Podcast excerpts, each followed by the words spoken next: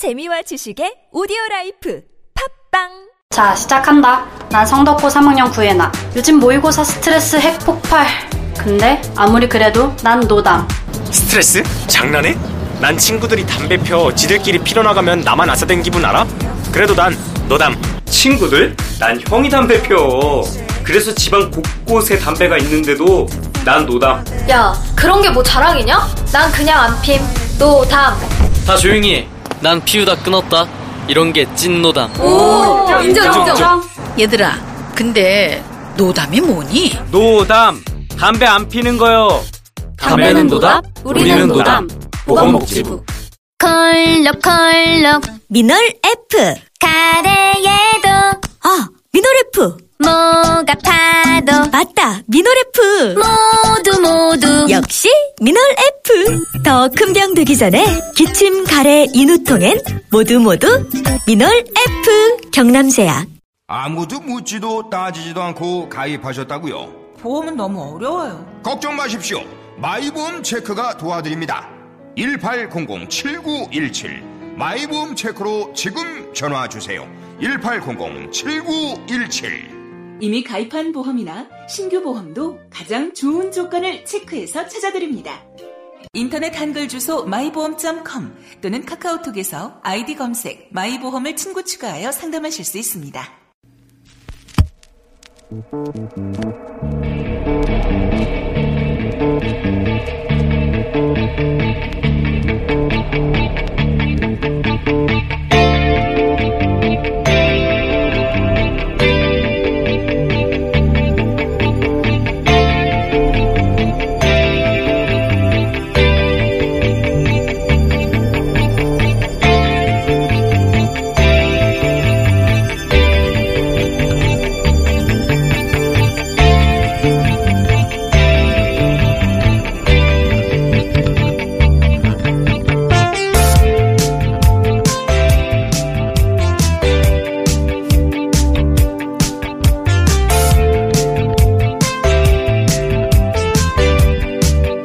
안녕하세요. 김호준입니다.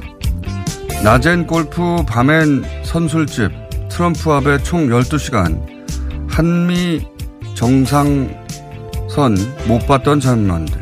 지난 주말 트럼프 대통령과 아베 총리가 얼마나 친밀한 시간을 보냈는지를 보도한 조선일보 기사 제목입니다. 한마디로 봐라 미국, 일본이 얼마나 친한가. 아베 외교에 대한 칭송이죠. 스모부터 1학년까지 아베는 일본의 전통을 트럼프를 감명시키는데 동원하고 있다. 이번에는 워싱턴 포스트지가 트럼프 대통령을 맞이하는 아베 총리에 대해 지난 주말 쓴 기사 제목입니다. 기사는 이렇게 시작을 합니다. 아마도 트럼프에게 아부하는 데 있어 아베 신조 총리보다 열심인 세계 지도자는 없을 것이다.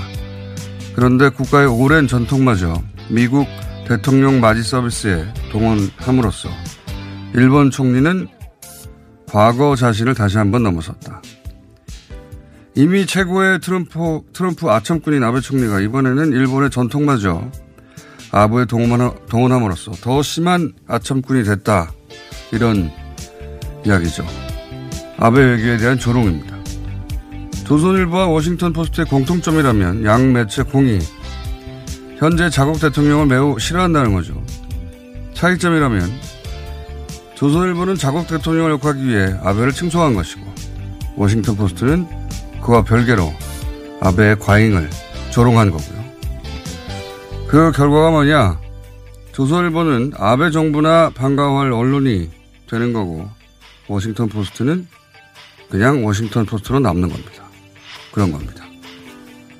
김원준 생각이었습니다.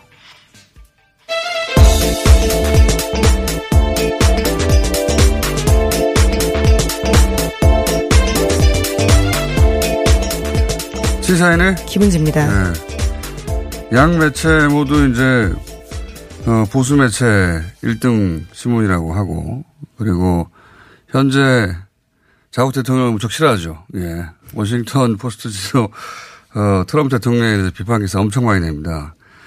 근데 이제 이 방일을 다루는 기사의 논조는 완전히 달라요. 예. 아베 총리의 그 스타일 에 대한 조롱은 과거부터 굉장히 많았습니다. 뭐 미국뿐만 아니라. 예, 사실 전반적 일정을 보면 좀 민망한 수준이긴 하거든요. 그래서 이제 뭐 개인 가이드냐 이런 얘기가 나오는 것이고. 그 미국에서도 아베의 이런 그 호들갑스러운 외교 스타일에 대해서 접대죠. 접대 사실은. 어, 조롱이 많았어요. 그리고 작년 때, 작년에도 뭐 아베는 전략적 노예다. 굉장한 모욕이죠. 사실은. 네. 예. 그런 표현까지 썼었는데 그런데 이 아베의 접대 스타일에 대해서 칭송하는 어, 매체는 우리나라 보수 매체가 유일합니다. 네, 물론 외교라고 하는 게 접대를 아주 잘해가지고요. 의미 있는 결과를 끌어내면 그것 자체로는 좋다라고 볼 수 있는데요.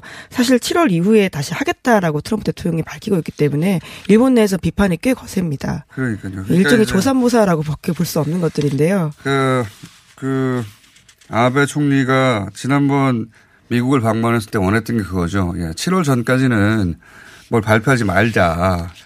어, 미일 무역 분쟁 협정에 있어서 어, 일본의 불리한 내용들이 선거가 있는 7월 이전에 발표될까봐 그걸 연기해달라는 게 아베 총리의 요청이었고 이번에 이제 트럼프 대통령이 가서 7월 이후에 발표하겠다는 말만 하고 공동성명도 없어요. 공동성명도 없다는 거에 대해서 비판도 있고 그리고 7월 이후 선거 끝나면 나쁜 게 막 쏟아지는 거 아니냐. 그렇죠. 하겠다라는 예. 뜻으로 들릴 수밖에 없기 때문에 특히 농산물, 소고기에 대해서 대폭 양보한다면 문제가 있다라는 여론들이 일본 내에서 꽤 거세게 분다라고 합니다. 그러면서 대신 이제 무기를 엄청 사주고 뭐 이런 거에 대해서 비판이 있는데 예.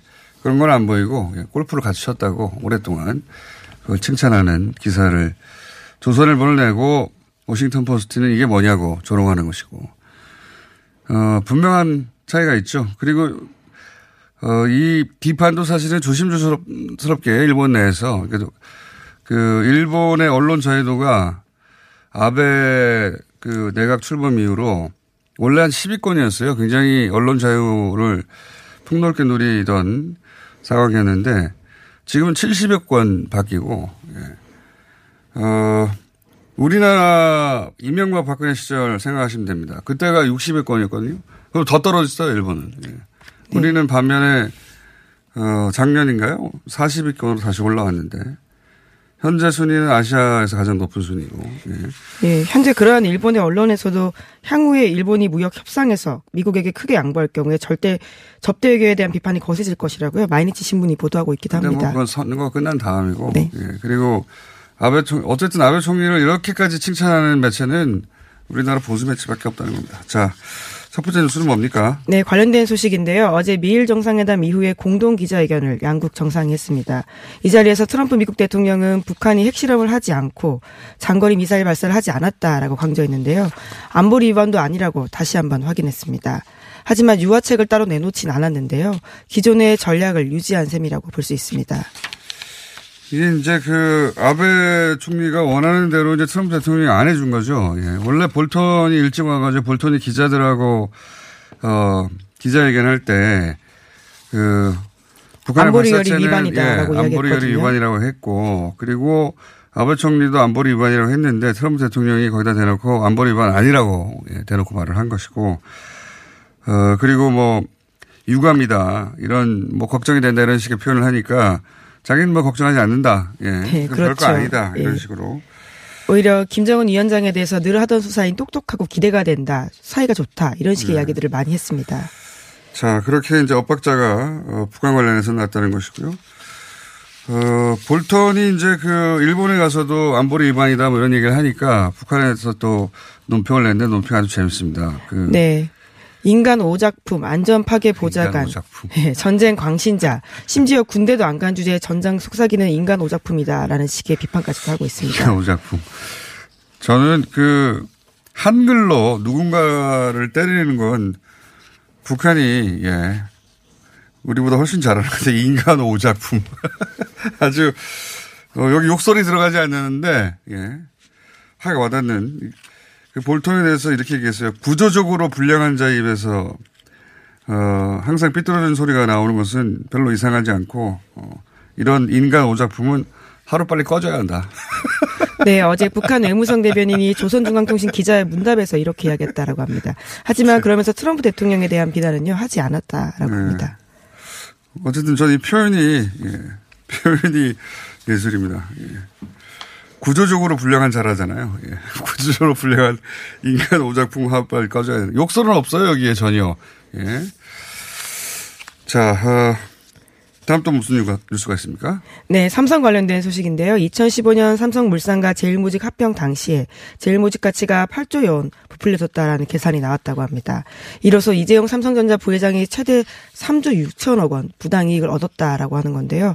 참여연대는 어제 내놓은 제일모직 삼성물산 적정 합병 비율 재추정 보고서를 냈는데 여기에 나오는 내용이라고 합니다.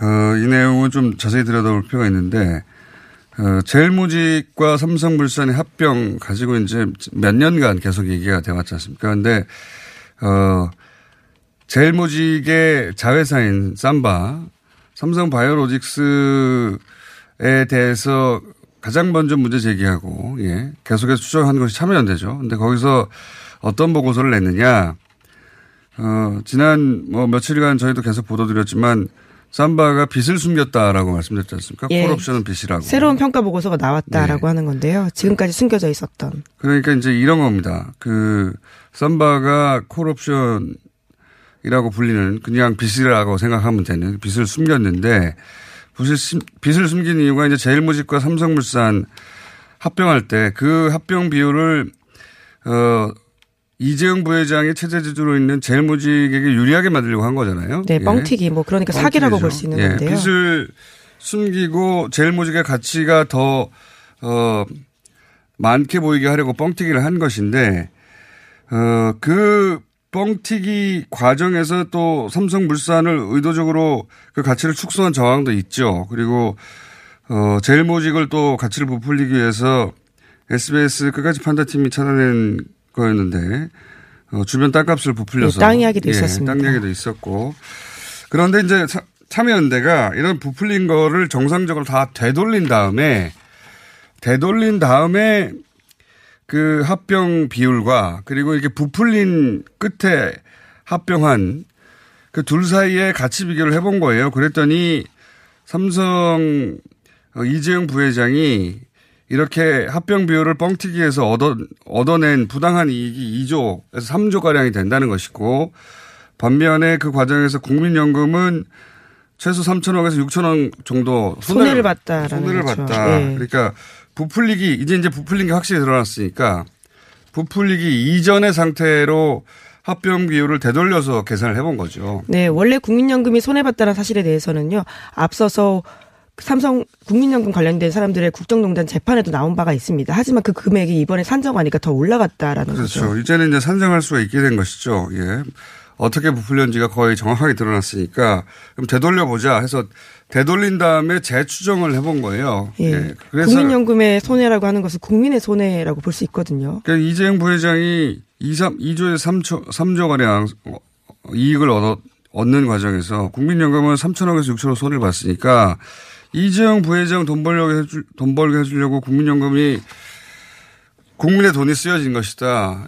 이렇게 얘기할 수 있는 겁니다. 그런 보고서가 이제 어, 참여연대의 회계사들을 통해서 계산되었다. 이게 보도된 겁니다. 그, 이거 큰 죄죠. 예. 죄질이 아주 나쁜 겁니다. 예. 자기들 돈으로 어떻게 어떻게 했다는 것도 아니고 국민연금을 건드렸다는 예, 게 가장 국민연금을 큰 문제인 건드렸다는 게 건데요. 아주 제재가 예. 나쁜 거죠. 예. 그런 보고서가 나왔다는 것이고 요건 저희가 어, 참여연대 쪽그 회계사들 모시고 구체적으로 어떻게 한 건지 자세히 좀 들어보겠습니다. 자, 다음 뉴스는요. 네, 한미 정상회담 통화 내용 유출 관련된 사건이 계속 진행 중인데요. 당사자 외교관이 어제 외교부 청사에서 조사를 받았다라고 합니다. 그는 감찰 조사에서 통화 유출 내용은 잘못된 일이고 깊이 반성한다라고 하면서요. 강 의원이 정상 간 통화 내용을 공개할 줄 몰랐다라고 이야기했다고요. 어제 저녁 JTBC가 이야기했습니다. 바- 보도했습니다. 뭐 기밀 유출을 했다는 그래서 그로 인한 징계는 뭐이 외교관한테 불가피한 것 같은데 저는 요 공개할 줄 몰랐다는 해명은 요거는 어, 납득이 가는 해명인 부분 어, 대목이 있는 것이 우리 대통령이 미국 대통령에게 인접 국가 온 김에 들렀다 가라 이게 무슨 폭로할 만한 비밀이 아니잖아요. 예. 어 그러니까 이거를 기자회견 형식으로 예, 공개하리라고는 상상 못했을 거라고 봅니다. 예. 네, 그래서 본인은 항의하기 위해서 강 의원에게 전화했지만 이후에 받지 않았다 이렇게 밝혔다라고 하는데요. 부재 중 통화 내역을 확인한 강 의원이 다시 자기에게 전화를 했다라고 하고요. 이후에 통화 내역은 삭제했다라고 합니다. 그 외교안보 분야에서 일어난 일이고 보수 진영이 가장 강조하는 게 외교안보 아닙니까? 근데 그래서 이제 그 보수 성향의 외교관들 어 전직 고위 그 외교관 출신들이 대부분 다 이 문제에 대해서 비판하지 않습니까? 이거를 옹호하거나 감싼다는 거는 또는 뭐 내부 고발이라니 공익 제보라니 말도 안 되는 프레임이죠. 예. 그 프레임으로 언론이 기밀 유출돼 그, 어, 공익 제보의 프레임으로 보도한 자체가 말도 안 되는 보도였어요. 그 보도 자체가 정치인은 그렇게 주장할 수 있다고 치지만 그걸 어떻게 변경해가지고 보도합니까? 예, 본인이 공익 제보가 아니었다는 취지로 이야기하고 있는데요. 자, 오늘 언론이 이 사안을 처음 다룰 때 그렇게 어, 야당에서 주장하니까 그렇게 프레임을 잡아준 것 자체가 그게 공범이에요. 자, 다음 뉴스는요. 네, YG 엔터테인먼트의 양현석 대표가 외국인 투자자를 상대로 성접대를 했다라는 의혹에 대해서 어제 저녁 MBC 스트레이트가 보도했습니다. 이에 대해서 경찰은 사실 확인이 필요한 부분이 있는지 보, 도 내용을 검토하겠다라고 밝혔는데요. YG 쪽에서는 전혀 사실이 아니라면서 지인 초대를 받아 동석한 사실은 있지만 어떤 형식의 접대도 없었다라고 반박하고 있습니다. 이게 이제 소속 가수 한 명의 문제에서 YG 본사 문제로 넘어가면 양상이 달라지는 것 같은데. 어쨌든 스트레이트가 어, 관련해서 첫 보도를 했고요. 예, 후속으로 보도가 있을지 또 다른 네, 목격자 진술을 토대로 지금 이렇게 주장하고 있습니다. 어, 다른 언론들의 추적 보도가 있을지는 좀 두고 봐야 될 것 같은데 예, 양상이 좀 커지고 있습니다. 자, YG 본사도 사실은 비슷한 종류의 일을 했다 이런 거죠. 내일 노예 변호사하고 자세히 얘기 해볼 수도 있을 것 같습니다. 자, 하나 정도 더 하고 끝내야 될 것 같네요. 네, 유럽의 선거 결과가 주목되고 있습니다. 중도 세력 과점 체제에 대한 균열이 있었다라는 평가가 나오고 있는데요. 지난 23일부터 나흘 동안 실시됐던 유럽의 선거 출구조사 결과 는요, 예상대로 중도 좌우파 양대 정당의 의석수가 과반에 못 미치게 됐습니다.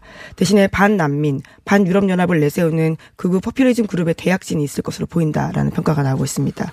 여기에 더해서야 녹색당도 새를 불리고 있다라고 합니다. 음. 이런 보도 많이 있는데 이제 유럽 의회 어, 선거 결과 극우가 대학진했다 뭐 대학진은 과장이고요. 예, 사실은 대학진은 과장이고 우리가 뭐 유럽 의회의 자세한 어, 정치 구도나 극우 정당들의 성향을 다 알 필요는 없긴 한데 근데 이제 EU가 하나의 체제를 유지하느냐 아니면 서로 헤어지느냐는 이제 우리한테도 영향을 미치니까. 근데 대약진이라고 할 만큼은 아니에요. 여, 네, 총 그렇죠. 17석 정도 네, 의석수 보면 네. 네, 그러진 않습니다. 150석대에서 170석대로 올라가는 것으로 보이는데요. 17석 정도 늘어났는데 네. 근데 이제 극우 정당이 대약진할 거라고 하는 전망과 보도가 많았죠. 그러다 보니까 어쨌든 늘어났으니까 그냥 대약진이라고 쓰는데 어 이건 좀 오바고요. 그 저희가 사부에 좀 자세히 다루긴 할 텐데 그리고 극우 정당이 세 개파로 나눠져 있어요. 유럽의 극우 정당이 크게. 근데 이걸 다 합쳐야 172석의 효과를 발휘할 그렇죠. 텐데 네. 이세 그룹이 서로 합치기가 쉽지 않습니다. 왜냐면은 한 그룹은 기독교 어 베이스에 주장을 합니다. 또 한 그룹은 어 세속주의 또한 그룹은 이제 그러니까 그룹마다 성향이 달라요. 그러니까 시장주의를 외치는 곳 또는 한 곳에서는 거의 공산주의를 외치는 곳, 어, 또 한 그룹은 러시아와 관계를 개선해야 된다고 주장하고, 정반대로 이제 동구권에 있는 극우 정당들은 안 된다고 하고, 예. 그걸 하나로 다 묶기가 굉장히 어렵습니다. 이게 이제 공통, 공통 요소는 EU, EU가 더 이상 필요 없다. EU 탈퇴 혹은 예, 그렇죠. 반난민. 예. 예. 한두 가지 공통 요소가 크게 있는데 나머지 디테일은 다 달라요. 그래서 이걸 다 묶어서 하나의 정당처럼 활동하기는 어, 쉽지 않다. 예, 그렇게 보여지는데 대약진까지는 아니고 약진했는데 또 그 약진한 만큼 녹색 정당도 약진을 했어요. 녹색 정당도 열몇 석을 더 그렇죠. 얻었으니까요. 예. 예. 그러니까 작용 반장이 있는 셈이고. 예, 그 과점 체제가 무너졌다는 때, 점 때문에 아무래도 주목을 좀 끌고 그렇죠. 있는 것 같습니다. 중도 좌파, 중도 예. 우파 연대가 과반석에서 한 30석 모자란다. 이제 항상 30석이 넘다가 그 정도고 이제 앞으로 지형이 변할 수도 있다. 그런데 극우 정당이 하나로 뭉쳐서 똘똘 뭉쳐서 활동할 것이다. 이건 뭐 너무 합상한 것 같습니다. 이건 좀 자세히 사부에서 다뤄보겠습니다. 시사인의 김은지였습니다. 감사합니다. 자동차에서 발생한 대기오염 물질이 서울에서 발생된 미세먼지의 3분의 1을 넘게 차지한다는 사실 아시죠? 서울시는 노후 차량의 조기 폐차 비용과 저공해 조치를 지원하고 친환경 차량인 전기차, 수소차, 전기 이륜차 구입 시 보조금도 지급하고 있습니다. 그리고 택시, 버스, 화물차 및 어린이 통학 차량 등의 친환경 차량 보급에도 힘쓰고 있습니다. 서울시는 시민들과 함께 친환경 자동차로 맑은 서울을 만들어 갑니다. 자세한 사항은 120 다산 콜센터로 문의하세요. 이 캠페인은 서울특별시와 함께합니다. 이게 무슨 일이지? 로션 하나 바꿨을 뿐인데 내 얼굴이 어떻게 된 거야? 오빠, 얼굴이 왜 이래? 지혜야. 도대체 뭘 했길래 얼굴이 이렇게 환하고 탱탱해진 거야? 헤이브로 Men's 브라운 all-in-one으로 로션 하나만 바꿨는데 얼굴이 엄청 환해지고 피부결도 좋아졌어. 잠깐, 그거 이름이 뭐라고? 로션 하나로 내 얼굴에 환한 마법이 시작된다. 헤이브로 Men's 브라운 올인원 로션. 지금 포털에서 헤이브로를 검색하세요. 아무 소리도 없어 당황하셨지요? 아무리 힘줘도 소식이 없으면 사고입니다. 내 몸에 하이패스 장사랑닷컴 아무 음식이나 드시고 토끼가 되셨나요? 인간답게 먹고 토끼처럼 싸면 사고입니다. 내 몸에 하이패스 장사랑닷컴 광고와 실제품이 일치하는 회사 장사랑닷컴 앉자마자 밀려오는 배출의 카타르시스 미궁 대장사랑 박지 씨, 요즘 코어업 매일 먹는데 너무너무 좋아요. 왜 좋은 거죠? 아홉 가지 기능성 원료가 활력을 충전해주거든요. 또 매일 먹어야 하는 멀티비타민을 한 번에 섭취할 수 있는 종합 건강기능식품이에요. 이야, 마카도 들어가네요. 네, 페루산 마카도 아주 풍부하게 들어가 있어요. 박지 씨도 매일 먹어요? 물론이죠. 오창석, 박지가 추천하는 코어업. 포털에 코어업 검색하세요.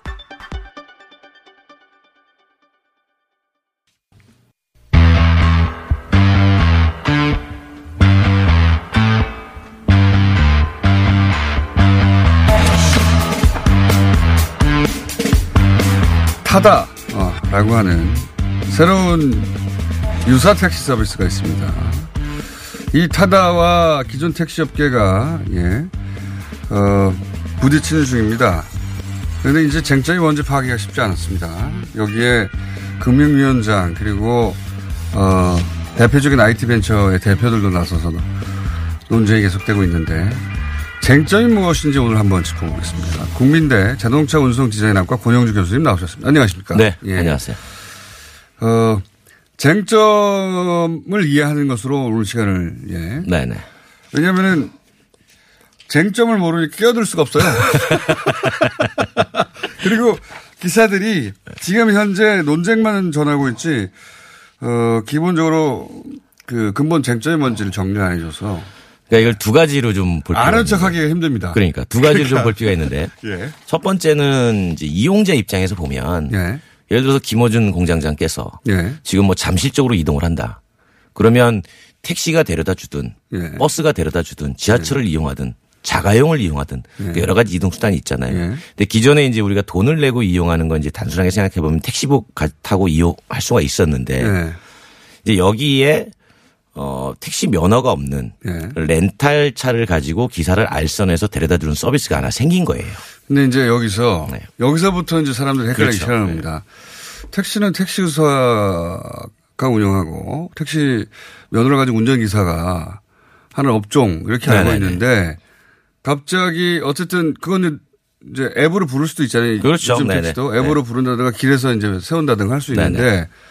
그런데 앱으로 부르는 택시가 나타났다. 새로운 택시가 이용자들은 그렇게만 이해하면 되는 거죠. 예. 그렇죠. 이용자 예. 입장에서야 그게 렌탈인지 뭐 택시인지 자가용 카풀인지 관계없이 내가 돈 내고 탈 수만 있으면 그렇죠. 되는 뭐 거죠. 잘 이용 이동만 시켜주면 좋은 거죠. 그런데 타다의 렌탈 차량이 렌탈이고 운전수까지 고용하는 형태야 임시로 이게 이해가 안 가는 거죠 여기서부터. 네, 그러니까 이제 서비스가 그게 뭐 어떻게 했다는 거야 이게. 그 이제 왜 그렇게 됐는지는 이제 다시 한번 또 공급자 입장에서 한번 보는 겁니다. 네. 이용자야 뭐 이용이 쉬우면 그만이니까 이제 공급자 입장에서 이동을 시켜주는 게 잠깐 교수님. 참고로 교수님은 MBC 차카차카라는 아, 네 네. 예 라디오를 진행하시는 차카차카 치키초코 거기서 나옵니까? 차카 예. 차카. 예. 아무튼 어, 진행자이시기도 하고 예 분야에서 라디오 1위를 하시는. 아이 별 말씀. 감사합니다. 참고로 뉴스공장 모든 분야에서 1위를 하시는. 우리 자동차만 하니까. 자 그런데요. 네. 이 서비스 형태가 좀 특이하죠. 네, 그러니까 이제 뭐 택시가 이동시켜 줄 수도 있고 예. 어, 여러 가지 이동시켜 줄 수 있잖아요. 공급자 입장에서 측면에서 예. 보면. 근데 지금까지는 택시가 국가에서 발급한 면허 제도 안에서 그렇죠. 자, 당신이 면허를 받았으니 합법적으로 이동을 시켜 주십시오라고 이제 서비스를 해왔다는 예, 거예요. 그래서 그들만 할 수 있었죠. 그렇죠. 예. 근데 여기에 렌탈 택시라는 개념이 들어온 건데 렌탈. 이게 뭐냐면 2014년도에 예. 렌탈 업계에서 이런 요구를 합니다. 아, 렌탈 업계도 먹고 살기 힘드니까 좀 큰 차는 기사 알선해서 좀 쓰게 해줘요. 네. 그때 이제 입법 취지가 뭐였냐면 우리가 한 여섯 명에서 어디 놀러 갔는데 예. 차를 큰 거 빌릴 수 있잖아요. 예, 그렇죠. 근데 그 중에 11인승 이렇게 빌릴 수 11인승이면 일종 면허가 없을 수도 있잖아요. 그렇죠. 여섯 명이 다. 여섯 명이 친구들하고 가는데 그렇죠. 야 가족들하고 해서 11인승 빌려 했는데 전부 다 뭐 이중 이종 면허밖에 없는 거예요. 예, 그러면 그걸 그렇지 기사 알선 기사가 있어야 되니까. 네, 그다음에 이제 외국인들이 한국에 왔을 때 그렇죠. 관광객들 예, 참여할 때. 운전 못 하니까 이런 취지로 이제 열어놓는 취지는 겁니다. 그런 겁니다. 그렇죠. 이제 예. 그걸 이제 사실은 렌탈 택시 업계가 처음에 사업 시작할 때 예. 국토부에 물어봤죠. 우리가 렌탈 가지고 택시랑 비슷한 사업을 할 건데 네. 어 이게 법적으로 합법입니까? 아니면 불법입니까? 네. 그랬더니 어쨌든 시행령 규정상에는 네. 이게 불법이라는 규정은 없는데요. 11인승에서 15인승까지는 그렇죠. 알선하게 돼 있으니까. 관광버스 말고 네. 그리고 작은 차 말고 어중간한 크기 봉고 같은 차 그- 네네네. 같은 경우에는 어 그거 뭐 입법 취지하고는 다르지만 어쨌든 실제법상 이 법은 아닌 거 아니에요. 그러니까 이게 타다의 개념은 렌탈 차와 운전 기사를 같이 빌리는 거예요. 그렇습니다. 우리는 택시 기사한테 이용료를 내는 거라면 거기 렌탈 요금을 내는 거죠. 그 타, 타다는 렌탈을 내는 거죠. 그렇죠. 아주 법의 틈새를 좋게 말하면 영리하게 나쁘게 말하면 얍삽하다. 어쨌든 법의 틈새를 정확하게 파고 들어갔어요. 그래서 이제 그거를 정부에다가 유권 해석을 물어본 거예요. 네. 그랬더니 이제 그 당시에 국토부가 어, 법령에 문제는 없는 것 같은데 이렇게 유권 해석을 그렇죠. 어쨌든 거예요. 문구상으로는 위법이 그렇죠. 아니니까 유권 해석 이라기보다는 유권 해석은 해석이나 네네. 최종적 유권 해석 기관은 법원이니까요. 그렇죠. 그래서 이제 최근에 그 택- 택시 사업자들이 고소를 해놨으니까 지금 네. 법원에서 법리적인 판단을 하는 중입니다. 자, 그러니까 택시 기사들 입장에서는 아니 뭐 규제 우리처럼 뭐 규제를 받는 것도 아니고 허가도 없고 갑자기 그 법에 허용된 작은 틈새를 이용해 가지고 사실상 택시업을 하는 거 아니냐. 이거 동일한 서비스인 거죠. 똑같 이 이용자 입장에서는 똑같죠. 그렇죠. 예. 예, 뭐 그게 렌탈 요금인지 택시 요금인지 주는 돈은 동일하면 예. 그것이 렌탈인지 택시인지 우리가 관계 없는 거지. 이용자 내가 입장에서. 낸 다음에 어떻게 네. 나누는지는 상관이 없잖아요. 그렇죠. 네네. 그러다 보니까 타다가 서비스가 급성장했습니다. 회원이 벌써 60만 명이에요. 예. 작년 말에 시작했는데. 네, 운행 대수가 1000대 정도가 예. 되고. 근데 이 1000대가 전체 택시 24만 대, 서울에 뭐 5만 대, 7만 대에 비하면 좀 미미한 숫자이긴 하지만 예. 앞으로 계속 늘어난다는 거죠. 잘 되면 계속 늘어나요. 그렇죠. 예. 예, 처음 첫 번째 쟁점은 그러니까 이제 이 법에와 법과 관련하여 택시와 관련된 강력한 규제들이나 또는 기준들이 있는 법이 있는 반면에 이 타다 같은 경우에는 다른 용도로 입법된 것인데 그거를 이 용도로 사용한다. 그렇죠. 예. 그래서 택시 업계는 이게 이제 말이 안 된다라고 이제 소송을 제기한 상태인 것이요. 인 것이죠. 네. 그 다음에 또 쟁점이 뭐가 있습니까? 또 하나는. 이제 그 다음에는 이게 실제로 배회 영업 쟁점이라는 게 있습니다.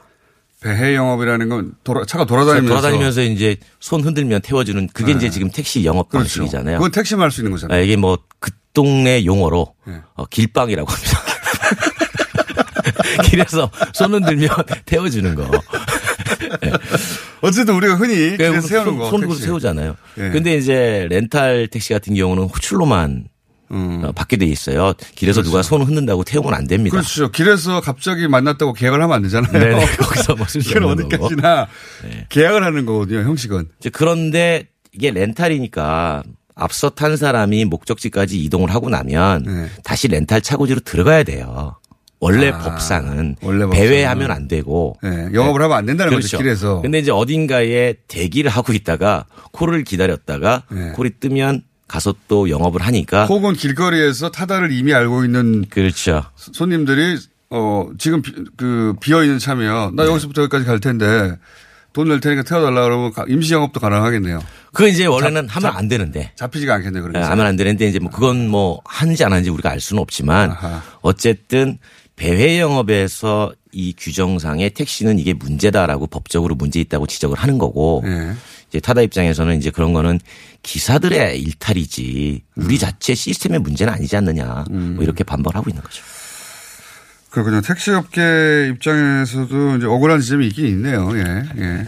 있습니다. 근데 이제 택시 업계에 대한 아주 오래 누적된 불신이나 네, 낮은 호감도 이런 것도 이제 작용하는 것 같아요. 이 이슈에. 그러니까 이제 저는 이렇게 봐요. 택시 서비스에 대한 불만이 예. 이제 이거보다 조금 더 좋은 서비스가 나오면 그쪽에 대한 호감으로 바뀌는 게 예. 말씀하신 것처럼 그동안 택시업계가 잘 못했다라는 반성은 분명히 필요할 겁니다. 그런데 예. 또 한편으로 보면 정부가 그렇게 만든 측면도 없잖아 있다. 이렇게 봐요. 음. 면허를 엄청 많이 많이 그러니까 뭐. 네, 뭐냐면 이제 예. 우리가 서비스 이동 서비스에서 고급 서비스가 만들어진다는 거는 요금이 올라가서 돈을 좀 잘 버는 거잖아요. 예. 그런데 요금을 다 묶어놨거든요. 그리고 택시 면허는 굉장히 많이 내주고. 그렇죠. 그러다 보니까 이제 택시가 우리나라가 굉장히 저렴하죠. 예, 우리나라가. OECD 물- 국가 중에 예. 소득이 3만 불 되는 나라가 스페인하고 비슷해요, 우리나라가. 예. 근데 스페인이 택시 요금이 평균 기본 요금이 5.6달러입니다. 어. 우리나라가 3달러 정도 수준이에요. 3달러 조금 넘는 수준. 그러니까 택시를 대중교통 수단으로 그렇죠. 어, 보통은 이제 택시가 이제 중간 이상의 고급 이동 고급 수단, 교통수단 이에요. 예, 이동 네. 수단인데 우리는 택시가 대중교통 수단을 만들어 놓다 보니까 서비스 질이 좀 낮죠. 그럼 불만이 쌓여 있고. 그렇죠. 서비스 예. 개선을 할 이유도 별로 없었던 겁니다. 왜냐하면 택시업계의 다른 사람들은 진입을 못하니까. 네. 그러다 보니 택시업계가 스스로 뭐랄까요 혁신하고 하는 것도 더뎠던 건 맞고요. 그래서 이제 최근에 이런 사태가 나오니까 어쨌든 외부에서 자극이 오잖아요. 네. 그래서 택시 사업 스스로도 아 이러면 안 되겠다 싶어서 최근에 혁신을 하려고 하고 있어요. 네. 근데 여기도 마찬가지입니다. 혁신을 하고자 하는데 결국은 이게 다 요금 문제하고 직결이 됩니다. 네. 요금을 누가 결정할 것인가? 택시는 정부하고 같이 결정해야 돼요. 그렇죠. 그런데 이제 새롭게 뭐 이렇게 렌탈 택시는 렌탈 택시가 스스로 요금 결정권을 그렇죠. 가지고 있잖아요. 업자가 스스로 할 수 있죠. 나중에 뭐 우리 한때 논란이 됐었지만 카풀 같은 경우에도 그 카풀을 운영하는 호출 업체가 요금 결정권을 가지고 있었잖아요. 음. 그러니까 그 요금 결정권에 대해서 일정 정도 규제 해소가 필요하다고 하는데 정부는 그게 부담스러운 게 그 요금 결정권을 민간에게 넘겨주면 네. 요금이 올라갈 가능성이 크단 말이죠. 그러니까 택시는 이제 서민의 발인데 네네. 우리나라의 택시는 네. 이게 택시 요금이 확 올라가면 그 부담이 있죠. 그렇죠. 예. 택시가 예를 들어 시장 갔다가 아주머니들이 그냥 양손에 들기 힘들어서 네, 잠깐 잠깐 예, 이용할 잠깐 잠깐 있고. 이용할 수도 있는 그런 교통수단으로 이미 인식되고 있는데 이게 확 올라갈 수가 있죠. 그렇게 되면. 그러니까 이제 우리가 국내에서 모빌리티 서비스라고 하는 이동 서비스라고 하는 게 옛날에 카풀 때도 그랬지만 그 카풀 같은 그런 서비스가 성공을 하려면 두 가지 조건 중에 하나가 만족이 돼야 됩니다. 첫 번째는 택시 요금이 지나치게 비싸야 돼요. 지나치게 비싸. 네, 뉴욕, 뉴욕이나 일본처럼 지나치게 네. 비싸면 네. 거기에 대한 반발 심리로 허용될 수가 있는 겁니다. 또 한 가지는 뭐냐면 자동차 보급률이 현저히 떨어져야 돼요. 음. 그러니까 우리나라가 지금 몇 대냐면 한 대당 2.28면 거의 선진국 수준입니다. 음. 없는 집이 없어요. 차, 차 없는 집이 없죠. 네, 그네가 이미 자동차는 남아 돌아요. 예. 그러니까 이거 가지고 공급을 누가 하느냐의 문제였던 거죠. 음. 근데 면허제도 안에서 공급을 하던 이 제도하에 예. 한때는 처음에는 자가용 카풀 갖고 하겠다라고 들어와서 자가용 카풀은 당장 수면 아래로 가라앉았지만 예, 그렇죠. 그 다음에 이제 렌탈 택시가 또 들어와가지고 똑같은 서비스를 하겠다고 하니 이게 이제 갈등이 예. 이게. 이게 플랫폼 싸움이군요. 예. 네. 사람들은 앱으로 택시를 부르든 타다를 부르든 카풀을 부르든 내가 부를 때 정확하게 오기만 하면 되는 거 아닙니까? 그렇죠. 그렇죠. 네. 근데 그렇게 한번 어 사람들이 가장 먼저 부르는 앱이 되고 나면 그러니까 플랫폼이 되고 나면 그다음부터 거기 마음대로 얹을 수 있으니까 그렇게 얹어가지고 시장이 독점이 되면 예. 이용 요금은 무조건 올라가죠. 그렇죠. 예, 그럼 이제 그 지금 거기 누가 다 눈독을 들이고 있냐면 지금이야 이제 이렇게 싸우고 있지만 이제 IT 기업도 들어오고 뭐 카카오도 지금 택시 가지고 또 하고 이- 준비를 하고 있고 나중엔 제조사가 들어와요. 제조사. 자동차 회사가 직접. 아. 네. 그러니까 그리고 택시 쪽의 면허제가 만약에 어떻게 달라지게 되면 그 전체 대중교통 면허제 자체를 가지고 얘기를 해야 돼요. 그러면 제가 이렇게 주장할 것 같아요. 제가 택시를 하고 있으면 저 택배하면 안 됩니까? 차에다가? 꼭 사람만 태우라는 법 있어요? 음. 딴 데는 다 하는데. 네, 똑같이 뭐 물건 갖다 주고 돈 받으면 되는 네. 건데. 타다 뭐 내리다는 다 하고 있는. 그럼요. 그러면 이제 예를 들어서 택배 하시는 분들은 아 그러면 우리 시장 뺏기니까 네. 나 용달하면 안 됩니까? 추가로? 그럼 용달하시는 분들은 저 이게 화물할래요. 어려운 문제네요. 네, 그럼 전세버스 하시는 분들이 시내버스 저 중간에 뛰면 안 돼요? 그 전에는 네. 이게 이제 그 소위 앱으로 온라인화 되기 전에는 이 구획이 가능했는데 네. 이 구획이 그 인터넷 등장과 앱의 등장 실시간성이 확보되면서 다 무- 구획이 무너져서 이런 일이 벌어지는 거 아닙니까? 그렇죠. 이제 예. 기본적으로 정부에서 법적 기준은 여객과 화물을 예. 나눠 가지고 지금까지 법으로 대중교통 체계를 만들어 놨는데 이게 이제 하나씩 하나씩 허물어지는 과정이라는 음. 그렇죠. 말이죠. 그리고 그 다 허물어진 것을 하나의 플랫폼이 장악하려고 하는 그렇죠. 그렇게 되는 거죠. 싸움이 되는 것이고. 이동이라는 게 결국은 이동이 없이 살 수 없잖아요, 우리가. 음. 예. 근데 지금 문제는 뭐냐면 이동의 횟수가 늘어나면 다 같이 좀 살먹고 있을 거예요. 네. 근데 이동 거리가 늘어나는 거지. 이동 횟수는 증가하지 않는 거라는 거죠. 그렇죠. 한 번 갈 곳을 이게 앱이 더 가- 너무 편하다고 두번 갈 일은 없죠. 그럼 많거든요. 네. 그러니까 그런 문제가 결국은 먹거리 싸움이기도 하고. 밖으로 싸움으로 예. 갈 수밖에 없는 구조인 거죠. 근데 이건 아닌 것 같아요. 뭐가 아니냐면 IT 기업이 여기 그 끼어 있다고 해서 이게 저절로 혁신대 또는 과거의 산업의 싸움은 아닌 것 같습니다. 이건 자동 그러니까 어, 택시 업계도 얼마든지 개발할 수 있는 앱이에요. 택시 업계도 혁신은 실제- 별로 없어요. 네, 택시업계도 실제로 이렇게 얘기했어요. 뭐냐면 네. 지금 뭘, 뭘 하고 있냐면 자 요금은 건들지 않고 이 요금 그대로 상태에서 우리도 혁신하겠다라는 서비스들이 이미 등장을 하고 있습니다. 네. 네. 근데 이런 것들은 아직 포션이 비중이 낮다 보니까 아직 크게 주목을 받지 못하지만 분명히 그런 움직임이 있어요. 이게 저는 혁신 대 어, 구호 서비스의 싸움은 아닌 것 같고 왜냐하면 이런 앱은 택시 업계가 사실은 먼저 나와서 먼저 개발했으면 어 먼저 장악했겠죠. 그렇죠. 예. 근데 이제 택시 업계는 그럴 이유가 없었고 뒤늦게 할 뿐이지. 그러니까 이 구도를 혁신대 구사업의 대, 대결은 아닌 것 같아요. 왜냐하면 아무리 들어봐도 대, 대단한 혁신은 없고 좋은 앱을 개발했다 정도이기 때문에. 그래서 이제 이게 결국은 혁신이라기보다는 시장의 어떤 그 파이 싸움 네. 이렇게 되다 보니까 이제 며칠 전에 그 최종국 금융위원장은 이런 상황에서 이제 불가피하게 피해보는 층이 있으니 네. 그 부분까지 고려를 해야 된다라고 얘기했던 거고 이제 타다 이재용 대표는 혁신 과정에서 피해를 보는 건 어쩔 수 없이 불가피한 측면이 있다. 있다. 그 네. 부분을 가서 생각하고 가면 혁신 못한다 이렇게 해가지고 약간 논쟁이 있었던 음. 거죠. 그렇죠. 그래서 어, 이 사업을 하고 싶은 쪽에서는 이게 정부가 제대로 교통정리를 못하고 있다고 하는 것이고. 그렇죠. 예. 그리고 또 한쪽에서는 자기들 먹- 먹고 살려고 돈 벌려고 하는 거 아닙니까 다. 다 돈 벌려고 하는 거죠. 자기들 먹고 살려고 어, 다른 쪽을 뭐 구태로 몰아가고 있다. 뭐 여러 가지 논쟁이 있는데 여하간 어, 여기서 쟁점은 법에 관한 쟁점이 하나 있고 네. 또 하나 또그 본, 또 영업 방식. 예, 영업 방식. 그보다 근본적인 쟁점은 어, 이 모빌리티 시장, 예, 이동수단 시장을 누가 먹느냐 싸움이 벌어진 것이다. 예. 그러니까 이제 수요자는 한정돼 있는데 공급자가 넘쳐나는 시장이 돼버린 거예요. 자, 오늘은 일탄하고요. 네. 사실 한 번에 다 정리하려고 그랬는데 다 정리가 안 된 것 같아요. 강의 좀 하려고 그랬는데. 1차 정리 여기까지 하고요. 이 얘기 계속될 것 같거든요. 예.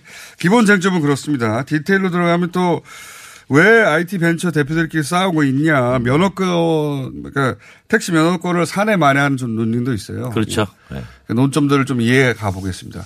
내일도 시간 되시면 내일도 한 번 더 나올게요. 불러주시면 뭐. 네, 오늘 여기까지 1탄으로. 여기까지 일단 이해가 됐습니다. 자, 국민대 권영주 교수님이었습니다. 감사합니다. 고맙습니다.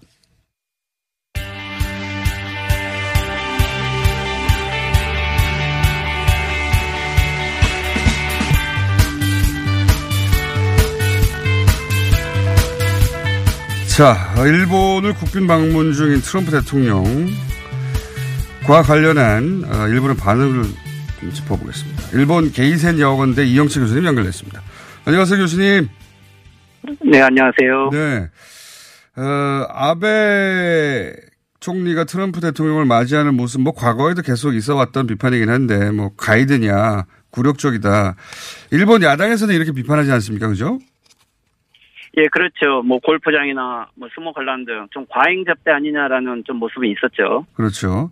근데 또 그, 어, 일본의 주류 매체는 이, 이거에 대해서 그렇게 대놓고 비판을 하지 않는 것이 여러 가지 있겠습니다만은, 그 아베 스타일이 원래 그렇다는 점도 있고, 또 한편으로는 그 아베 출범 이후에 일본 언론의 자유도가 우리가 생각보다 훨씬 더 추락하지 않았나요? 그런 점도 있죠. 예. 예, 그, 원래 2009년, 10년도에 일본의 언론 자유도는 뭐 10위 전위였는데. 2009년에. 어, 작년, 예, 통계를 보면은 지금 70위 이하로 떨어져 있죠. 어, 한참 떨어졌어요. 예. 어, 그렇죠. 그리고, 어, 특정 비밀보호법이란 것이 강제로 통과되면서. 예. 언론의 재갈 물리기가 시작된 건데. 특정 어, 비밀보호법이라는 게 뭡니까? 그렇죠. 어, 이것은 예를 들면 일본 공무원들 중에서 예. 일본의 정부에 대한 자료를 외부로 누출하면 안 된다. 또는 음. 언론들에게 그 관련된 정보가 누출되었을 경우에 처벌이 가능하다. 이런 거기 때문에 음. 어, 어떻게 보면은 군사 안보를 중시하면서 어, 어, 정보 통제를 한 거죠. 근데 잠깐만요, 교수님. 그러면 지금 이제 아베 그 내각의 출범 이후에 그 이전까지 11위 정도였다가 지금 70위권으로 떨어졌다고 하셨는데 그 중요한 역할을 한 게 특정 비밀 보호법이라고 하셨잖아요. 예. 그렇죠. 예. 근데 이게 이거를 이제 내부 고발을 못하게 한 걸로 보이는데 그럼 이걸 보도한 언론은 어떻게 됩니까?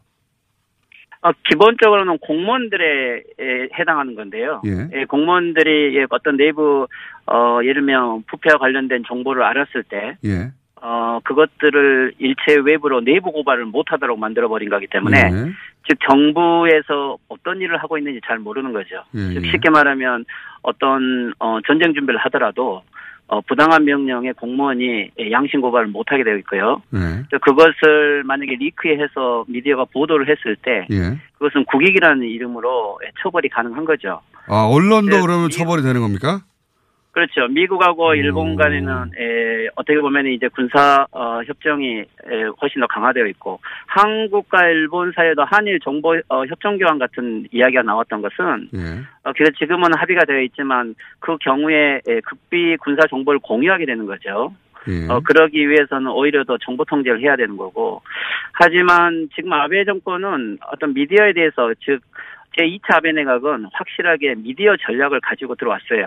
즉 음. NHK에 자기 측근의 사장을 임명을 하고 그리고 주요 언론사 사장들과 회식을 자주 한다든지 음. 네, 그리고 특히 후지 테레비 하면은 상케이 계열인데 저도 거기에 생방송 토론을 자주 나가지만 어 자기 정책을 선전하기 위한 방송을 거의 어, 아베 수상의 제안으로 만들었고 그 광고들도 제안을 하고 있다고 해요. 이제 거기에 일본 주요 어, 자기의 측근 보좌관들이 항상 토론에 나오고 그러면서 어, 정책 선전을 하지요. 또 여론을 보고 불리할 것 같으면 어, 금방 다른 에, 주제로 그것을 막고 또 선거를 해버리기도 하고요. 아, 그러면 한 가지 궁금한 것이 작년, 재작년에 한참 그 크게 논란이 됐던 그 아베 총리 관련한 학원 스캔들이 있었지 않습니까? 예.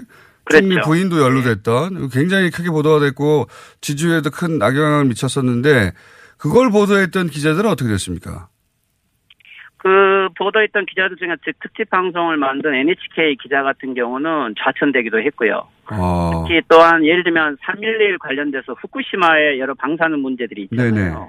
이런 것들을 9시 우리나라 말하면 주요 예, 뉴스 보도 방송에서 예, 앵커가 그거에 관련돼서 코멘트를 했다가 양심적으로 어, 자기의 지지 에, 발언을 한 건데 어, 그 방송 앵커가 강판을 당했고 어. 몇개 방송에 그러니까 외부 압력이 있었죠 직간접적으로. 그래서 음. 지금 현재 일본에서는 주류 언론이 에, 어떻게 보면 자주 기- 규제를 해서 위에서 억압이 오지 않더라도 어, 정권의 눈치를 볼 수밖에 없는 어, 촌탁 보도라고 하죠. 어허. 첨탑 보도요? 에, 촌탁이라고 해서요. 촌탁. 여러 관료들이 예 그렇죠. 그 관료들이 어, 그 무리각계 학원 문제도 네.